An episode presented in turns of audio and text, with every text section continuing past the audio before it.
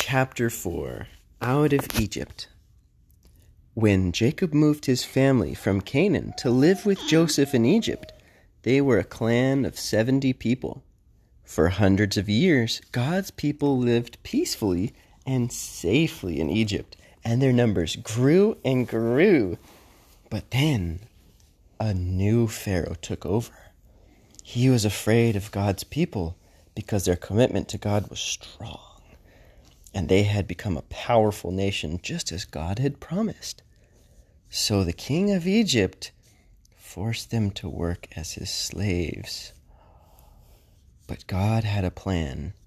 He wasn't going to allow his people to be slaves forever. God would lead them to the land he had promised. But first, God had to find a leader to get to guide his people into freedom. Moses becomes a leader. A Hebrew woman named Jochebed gave birth to a beautiful baby boy. Pharaoh wanted all the Hebrew baby boys killed, so Jochebed hid her precious child to keep him safe. "Please, God, help save my son," she prayed. She placed the baby in a basket and floated it in the Nile River. Miriam, the baby's sister, watched from a distance. When Pharaoh's daughter came to the river to bathe, she spotted the basket in the reeds. "Poor child," said the princess. "He's a Hebrew baby. I will keep him as my own and call him Moses, because I brought him out of the water." Moses became the son of the princess. He grew up in the palace in Egypt. But when Pharaoh tried to kill him for harming an Egyptian, Moses ran away to the desert. Moses lived in the desert of Midian for many years. What are his sandals?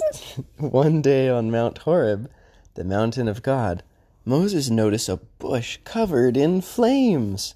He wondered, hmm, why isn't the bush burning up? Suddenly a voice boomed out of the flames.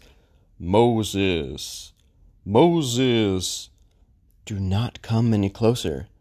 I am the God of Abraham, Isaac, and Jacob. I have heard the cries of my people.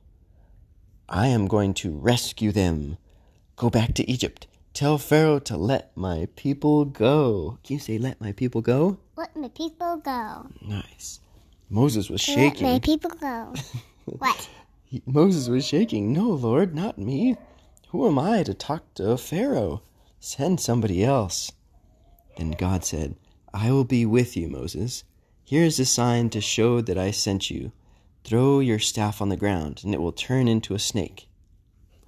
Moses did as God instructed, and a snake slithered onto the ground where the staff had been. Moses grabbed the snake's tail, and it turned into a staff again. Moses saw God's power. Now he was... Is it a snake? Oh, well, it's not in the pictures right here. Why? Oh, that's okay. I'll t- we'll see a picture in the next one, okay? Now, okay. Moses is ready to lead God's people. You ready for God's message? Yeah. "I have heard the cries of my people, longing to be free. Nice message. I will come to their aid. I will break the bonds that tie them.